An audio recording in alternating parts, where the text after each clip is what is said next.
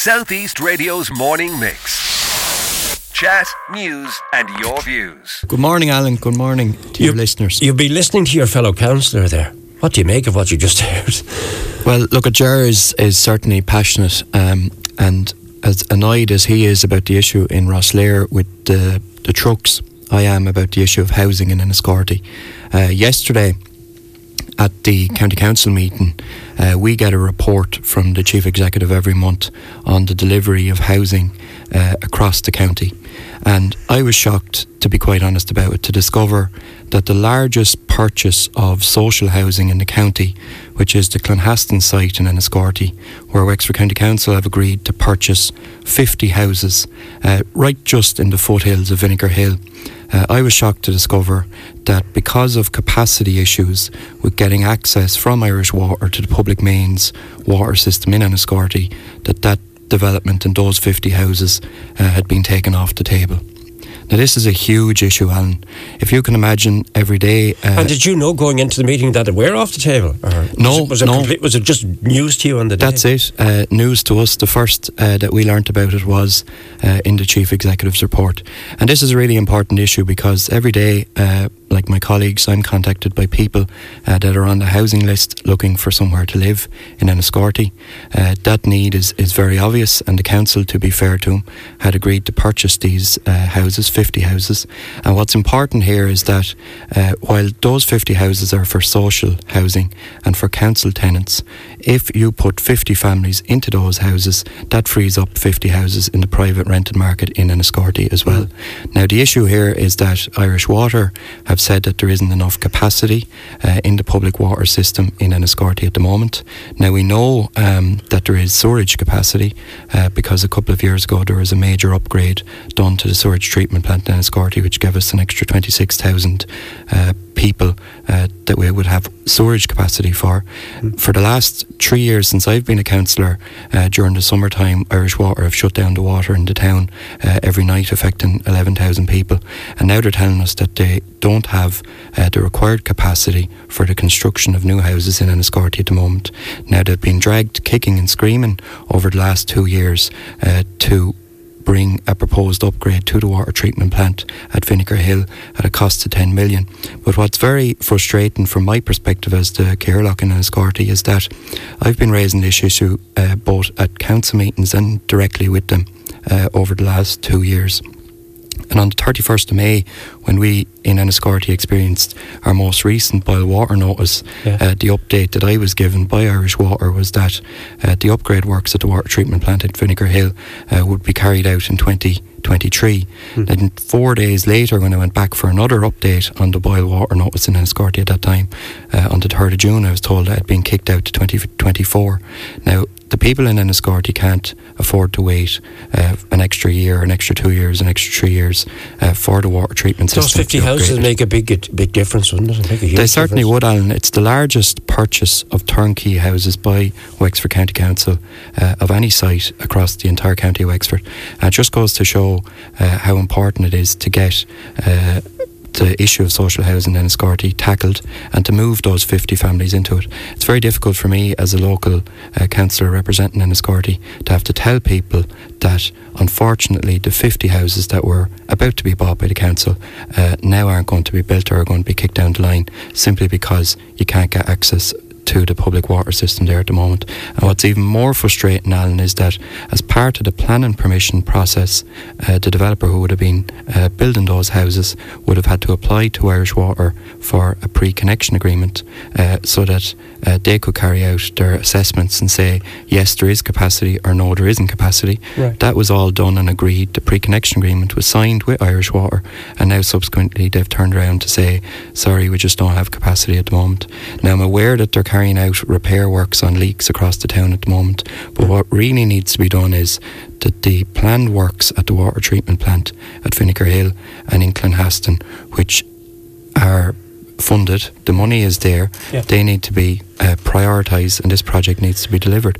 Why do we need to be uh, waiting an extra two years for it to be constructed? So the question, and we will go back to Irish Water and try and get a response on this. What is the main question you're putting to Irish Water there? the main question is why did they tell us on the 31st of May that the upgrade works to the water treatment plant and Vinegar Hill would be completed by 2023 and then four days later come back to us and say well actually no it's going to be kicked down the road until 2024 Which is putting this ho- housing situation on hold. It is. And Yeah. Has the zoned land, mm. it has the sewage treatment capacity for houses to be built.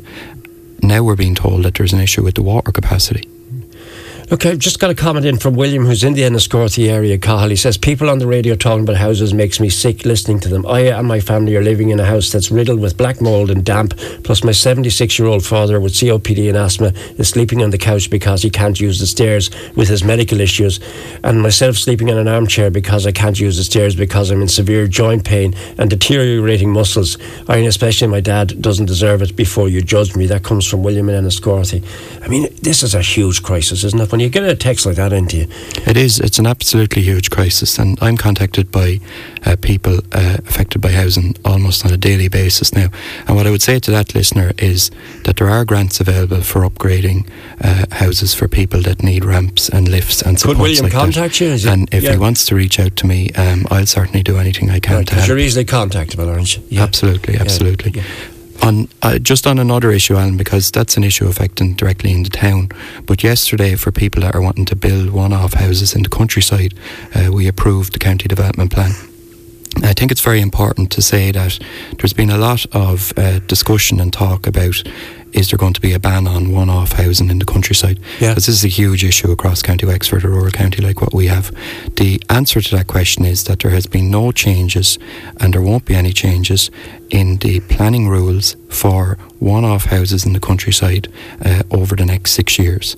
And as a Fine Gael councillor, I was very uh, clear that I would not support any changes to the rural one-off houses uh, rules, planning rules in the county So that, does that mean they can be built? Yes, it does. Right. So it means that the rules that have been in place since 2014 uh, will remain in place now until 2028. Okay. So anybody who is uh, listening to the show, who's considering building maybe a house on their family's land or buying a site Yeah. out in the countryside, they can now proceed in confidence that there won't be any changes to the planning rules until Right. 2028. Your party colleague, Councillor Kathleen Codd-Nolan, will be linking in with me on Thursday. She too was firing in all cylinders yesterday.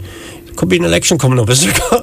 but everybody, I mean, I must say, it, was very informative yesterday, the meeting, and, and the passion in the room as well was palpable too. But uh, Kathleen was very strong on Templeshannon and also uh, on the development of the town centre in Enniscorthy. You just want to refer to the Murphy Flood site in particular. What, what do you want to Yeah, say? the, the, the news there is that, uh, as the listeners will be aware, for 16 years that site has lain uh, vacant, which uh, has created, uh, I would describe it as an open wound right in the heart of Enniscorthy, where directly in our town centre we had a vacant site.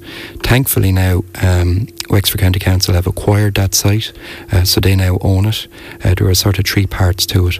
And what's proposed there, and the plans are on public display in the library and in the County Council building in Enniscorthy, uh, is a proposal to move the library uh, from where it is at the moment down to that site to build a large uh, new purpose built building which would house uh, a large retail unit, hopefully for the likes of a, Yeah. a new shopping. Group to join it, a retail group, um, but also to put people living back in the heart of Enniscorthy town. So there's a proposal there at the moment to build uh, 18 two-bed apartments, Yeah. 24 car park spaces. And what's really important for Enniscorthy is to widen the road there so that once again we can have two-way traffic coming in and out of the Market Square. Just listening to you and listening to Jer earlier this morning, I get from you that you're very committed to what you do, but you'd like things to move a lot quicker, wouldn't you? all all of my life I've worked in the private sector and Hmm. and uh, I won't lie, it did come as a big shock to me the pace at which things move uh, as a counsellor. And sometimes uh, I always try to be outspoken and to speak my mind. And if I see uh, something that I'm not happy with at the pace that it's moving, to call that out. Yeah. And sometimes that gets me into trouble, Alan. Um, but You're talking to your brother here. but absolutely, um, what I would say is I, I am frustrated uh, when dealing with uh, levels of bureaucracy with groups like Irish Water that don't seem to be accountable to anyone. Yeah as you saw at the council meeting yesterday, Alan, uh, if a councillor has an issue, they can raise it directly with the chief executive. Yes. However, if I have an issue with Irish Water as a local councillor in Enniscorthy, I can't raise that directly with anyone. Mm-hmm. They won't come to our council meetings. They won't address them. They say that they are available by email and phone, but sometimes, as I'm here in studio, the face to face contact is what's needed to get the best answers from people. Thanks for joining me in studio. Your tenure as Cathaoirleach concludes in two weeks' time, is it? Two weeks' time, Alan, yeah. yeah. It's been a tremendous honour. I'm the first person from my family to get involved in politics, and uh, I never expected to be able to serve as the Cathaoirleach uh, at this stage, um, but it's a tremendous honour. I've really enjoyed it. And I want to thank the people um, who helped and support me in that position. I look forward to continuing to work uh, over the next two years as a councillor. Southeast Radio's morning mix chat, news, and your views. Alan Corcoran.